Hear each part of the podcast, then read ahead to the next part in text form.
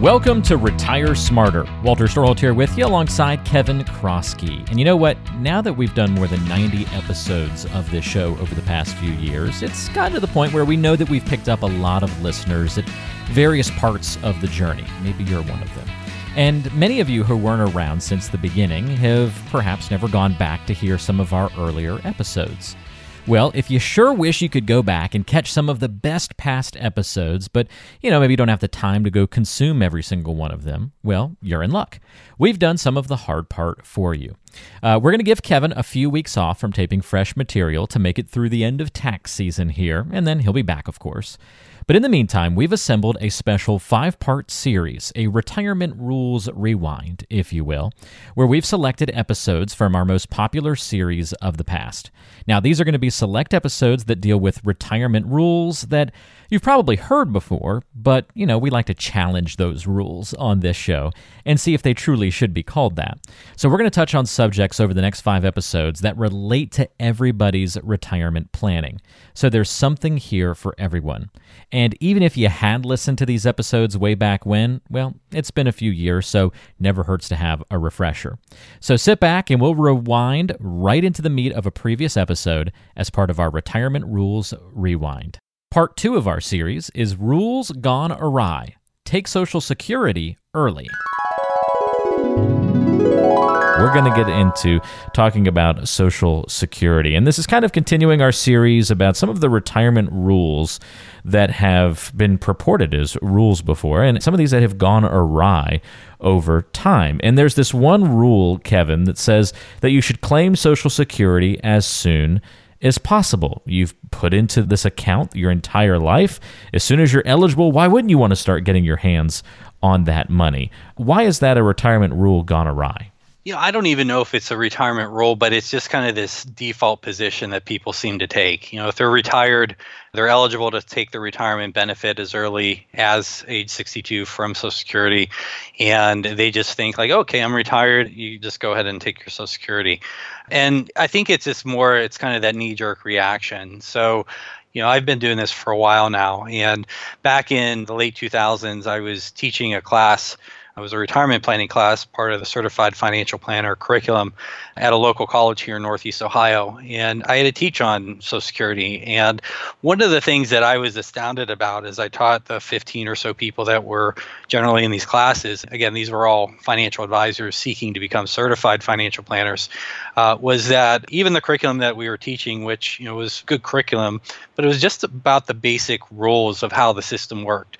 And while those are all fine and good and important to know, where it fell short was actually using the rules and applying some strategies to get the most out of the system for the client you know squeezing the most out of what they paid in incorporating into their financial planning and into their retirement planning into their investment and tax planning because it's all interchanged. And that was just something that really stuck out to me. So you know going back then not only was it a default for you know people that were retiring just to go ahead and take social security. But frankly it wasn't even on the roadmap or the mind of most advisors to even consider about planning for it and these were cfps that i was training and only about 20% or so of the advisors were certified and for anybody that doesn't know what that means basically it's like the equivalent of passing the bar if you're an attorney or passing your medical boards if you are a doctor. So it's kind of new territory. And so you're seeing a change, but that default path is definitely 110% what you've seen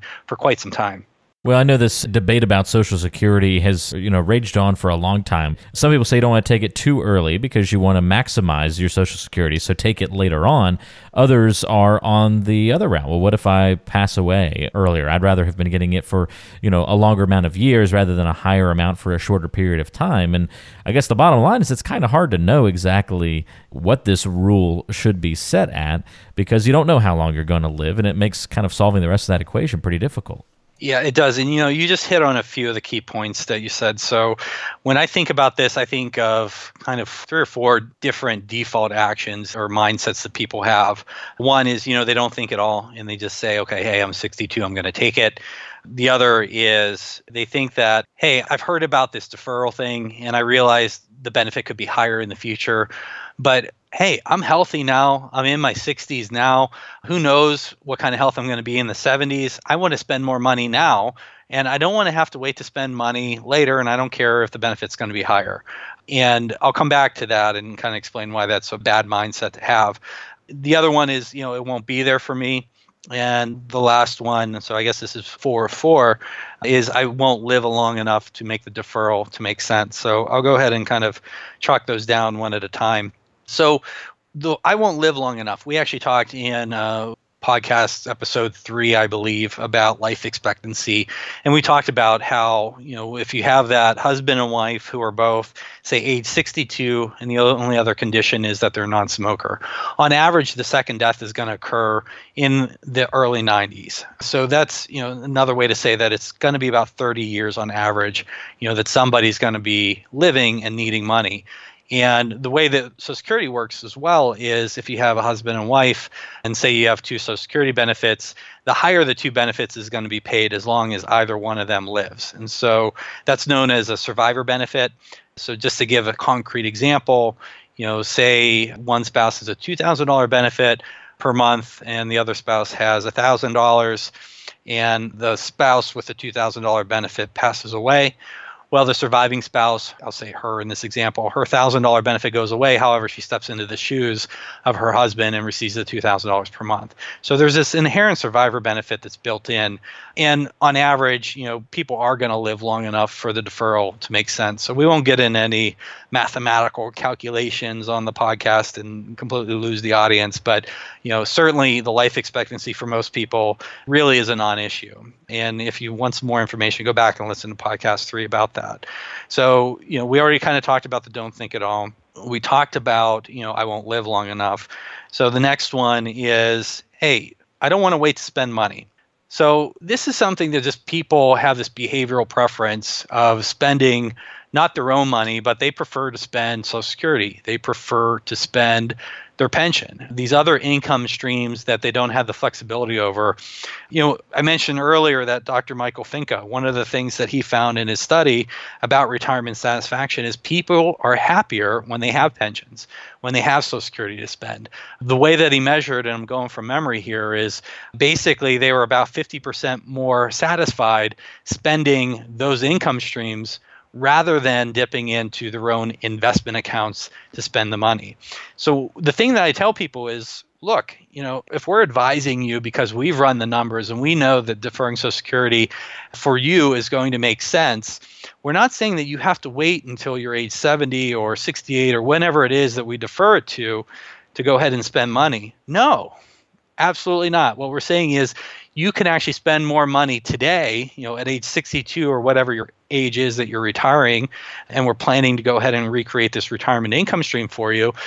You can spend more today and you can spend more each and every year by doing it. However, you have to get over the emotional hurdle of using your own money for a period of time to bridge the gap until Social Security is going to start.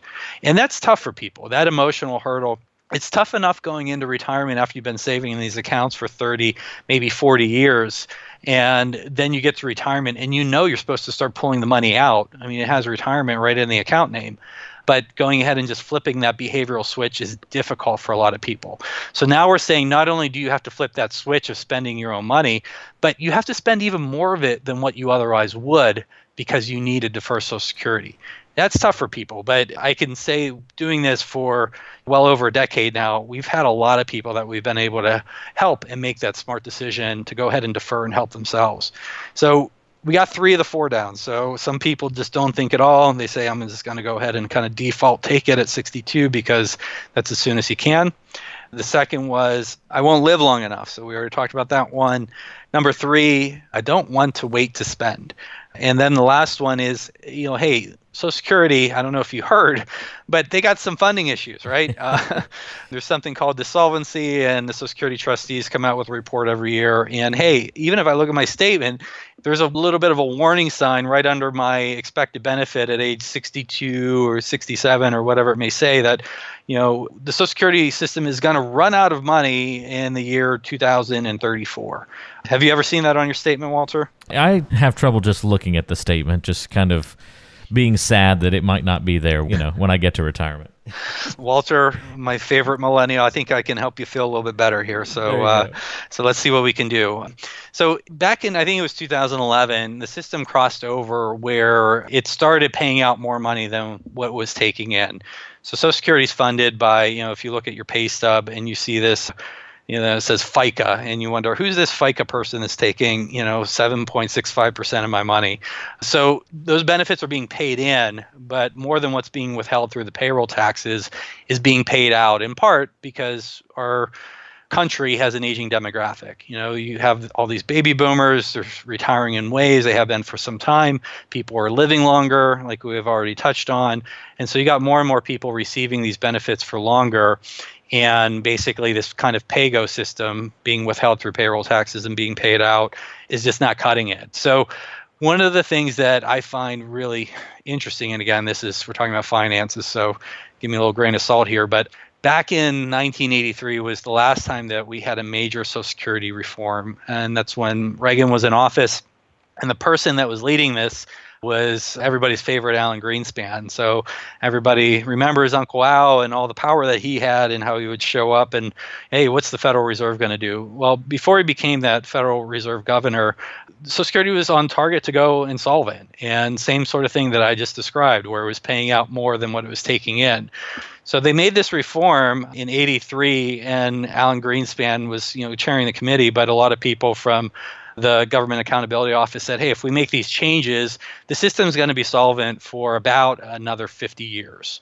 Think about this. I said 1983. So 50 years from that is 2033. And if you actually looked, one, if you were able to find your Social Security statement, but then actually look at it, it would say that the system is going to become insolvent again in 2034. So Uncle Al was almost dead on, you know, back in 1983, and actually it was a little bit before that when they were doing the work. But the projections that they made were dead on. So this whole thing with Social Security being insolvent is nothing new.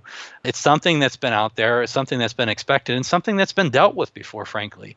And so how did they deal with it? Well, back in 1983, one of the things that they did was they increased the full retirement age. And so you being a millennial and frankly me being generation x as well our full retirement age is age 67 and that applies to anybody that was born in 1960 or later.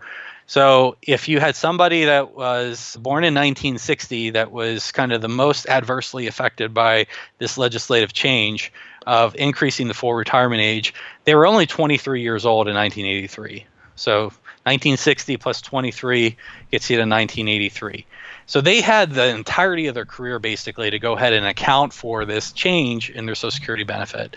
And the reason why I think people should take comfort in that is one, it's precedent. So I'm certainly not going to predict what Congress is going to do, but there has been precedent where they're going to phase in changes like that over time. So that could certainly happen again any of the changes that people do put forward, which you know you don't hear about it talked about all that often because it's not exactly the most politically popular thing to talk about, at least in public circles. You know, usually it's age 50 or 55, and people that are older than that are not going to be affected by any of the changes. People that are younger than that are going to be affected. So again, that's something that is out there. But the Social Security in general is, frankly, it's a relatively easy mathematical problem on what they need to do to fix it. It's just having the political will to do it. So, again, when you look at those four things about why I think people don't make smart decisions on their Social Security, you can really distill it down to those four things. They don't think at all. They just kind of take the knee jerk reaction when they retire or at 62, whichever comes later. They don't think that they're going to live long enough, so they can't really envision what is a reasonable life expectancy, so they're not making the smart decision there. They don't want to wait to spend, which is another way of saying they haven't, you know, really it's a symptom of the problem. It's not the problem. The real problem is just getting over the emotional hurdle of using their money that's in their savings and investment accounts, knowing that if you actually run the numbers, they're going to actually be able to spend more throughout the entirety of their retirement rather than just when Social Security starts. And then lastly, it's that concern about it. it's not actually going to be there for them. It's a, a, lot of different concerns to have kind of on the top of your mind and try not to fall into one of these pitfalls, you know, not having that fear that it's not going to be there for you or that you're not going to, you know, live long enough to enjoy the benefits and those kinds of things. I know that that can be very frustrating for people having so many different things to kind of juggle there, but you do a nice job of kind of laying out and kind of disabusing some of these notions of the problems that surround Social Security to eliminate some of that fear. I think that's important as well. Kind of as a follow up to this, Kevin, what about, you know, it's not just a matter of flicking the switch, okay, Social Security is now on. I know in the past there were all these different ways that you could elect or take your Social Security. Is that still the case? How has that maybe changed over the last couple of years if somebody hasn't been, you know, following closely, you know, to the Social Security addendums and rules and those kinds of things? Is that another layer to this whole equation? Yeah, I would say two things. You know, for the purpose of our conversation today, we'll probably just leave it largely at those four things that I touched on. And then there's a lot more to unwrap about Social Security that we'll touch on in future episodes. But to your point, there are different claiming strategies. And there was the budget deal that was passed in late 2015 that included a Social Security change. And in short, without getting too technical and getting all these different claiming strategies, you had to be 62 by the end of 2015 in order to do something that's called basically restrict your application and only take a spousal benefit. So in short, you know, say if a common strategy that we actually have a lot of clients that are currently doing this because we incorporated it into their planning, we did the analysis and they were old enough to go ahead and use it. But you know, somebody gets to their full retirement age, baby boomers are often, you know, that's age 66 and they would go ahead and get to age 66. They would file for benefits, but they would restrict their application solely to the benefit of their spousal benefit and not their own retirement benefit. And in short, that would basically entitle them to half of their spouse's benefit who's already claiming their own benefits. I know I just kind of mentioned a lot of things there, but going back to that example that I touched on earlier, say one spouse had a $2,000 per month benefit, the lower income spouse had a $1,000 benefit and let's say that the $2,000 per month spouse gets to age 66, files that restricted application. So what do they get? Um, they get half of the $1,000. So they get $500 a month, $6,000 a year, and they get that from 66 all the way up to 70. And well, what's the benefit of going ahead and doing that? Well, they got that $6,000 per year. However, they also got an 8% increase per year on their own benefit. So over four years from age 66 to age 70, their $2,000 per month becomes, um, doing some math in my head here, but a little bit more than $2,600 per month for the entirety of their lifetime. So that's that restricted application. It's still out there, but you had to be 62 by the end of 2015. The other thing that changed and is important to know, and probably a good way we can wrap up our call today, is that you used to be able to repay benefits. So this is a true story. In 2009, I had a client that I did the analysis. They had a lot of longevity in their family. And I did a calculation going through and showing them, like, hey, you know, I think you guys made a mistake on taking your Social Security early. He kind of did it the, you know, I really didn't think about it way. Smart guy, you know, had some means, had some longevity. And I basically said, you know, you should really repay the $100,000 that you received in benefits over the last few years, go down to the Social Security Administration, pay that back, and then we're basically going to get a do over and make sure that we do it right. This was in 2009, and sometime later, I saw the statistics, and there was literally only like 49 people in the entire country that repaid benefits, similar to what I advised my client to do in 2009. So I guess I was, like my mom always said, I was a little bit special in recommending that they do that. And it was, as you could imagine, if you're going down Social Security Administration and you want to write a check and repay your benefits, you're going to get a blank stare at best. And, uh, probably. and, and that's exactly what he got. And I wrote down in black and white exactly what they should do, send him down to the Social Security Administration with that. And he did repay benefits, and that part was implemented well. The thing that he didn't do, though, and the thing that was not implemented correctly, he was also supposed to file a restricted application and take that spousal benefit that I just explained. And uh, for this client, it was just a project work. Basically, there was no ongoing advice after, you know, the first kind of few months of planning that I had done for them. And then he called me about two years later, and he said, you know, did you know I could have got you know a lot more money from Social Security? And I went back and I looked exactly what I wrote, And then I asked him to send me his statement of benefits and what he was receiving. And that's when I figured out that, you know, hey, what I wrote was exactly right, but unfortunately, it wasn't implemented correctly. So, two things I think are a good lesson for this. One, you can't repay benefits, you know, similar to what I advised that client in 2009. So, you need to get it right the first time. You need to run the numbers.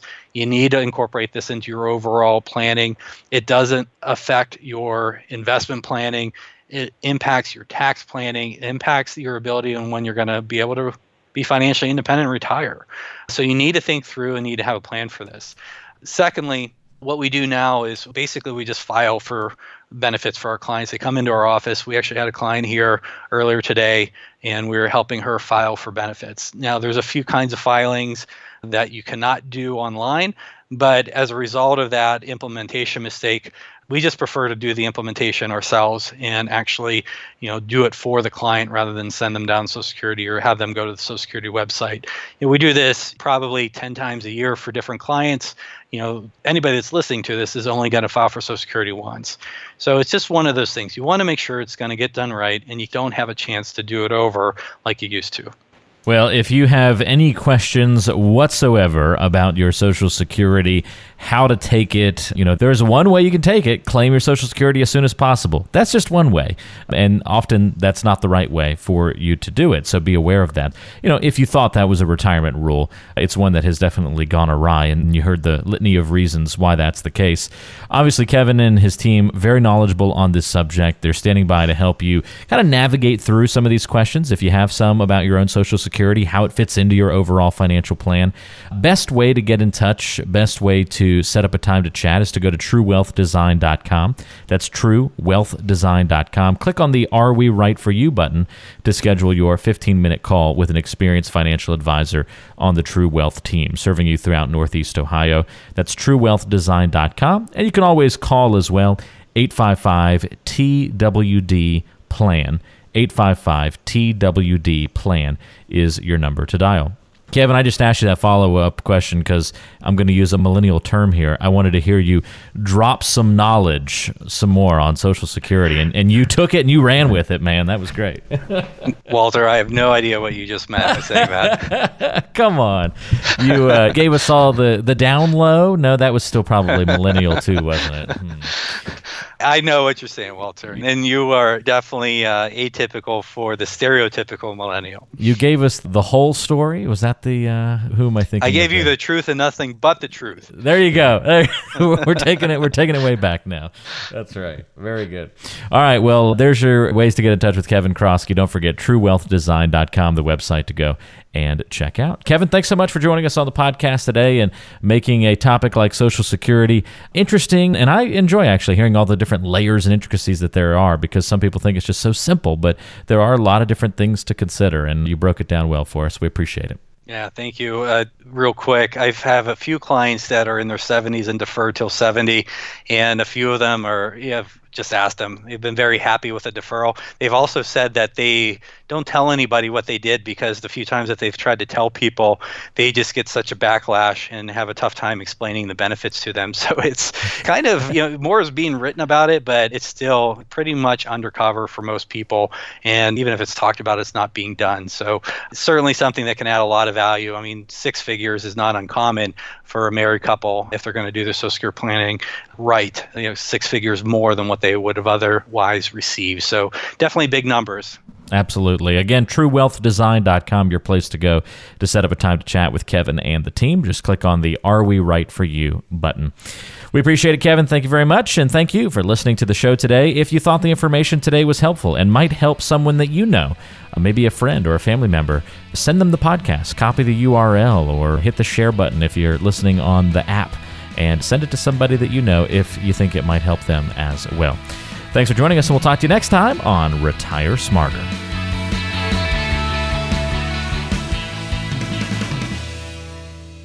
Information provided is for informational purposes only and does not constitute investment, tax, or legal advice. Information is obtained from sources that are deemed to be reliable, but their accurateness and completeness cannot be guaranteed. All performance reference is historical and not an indication of future results. Benchmark indices are hypothetical and do not include any investment fees.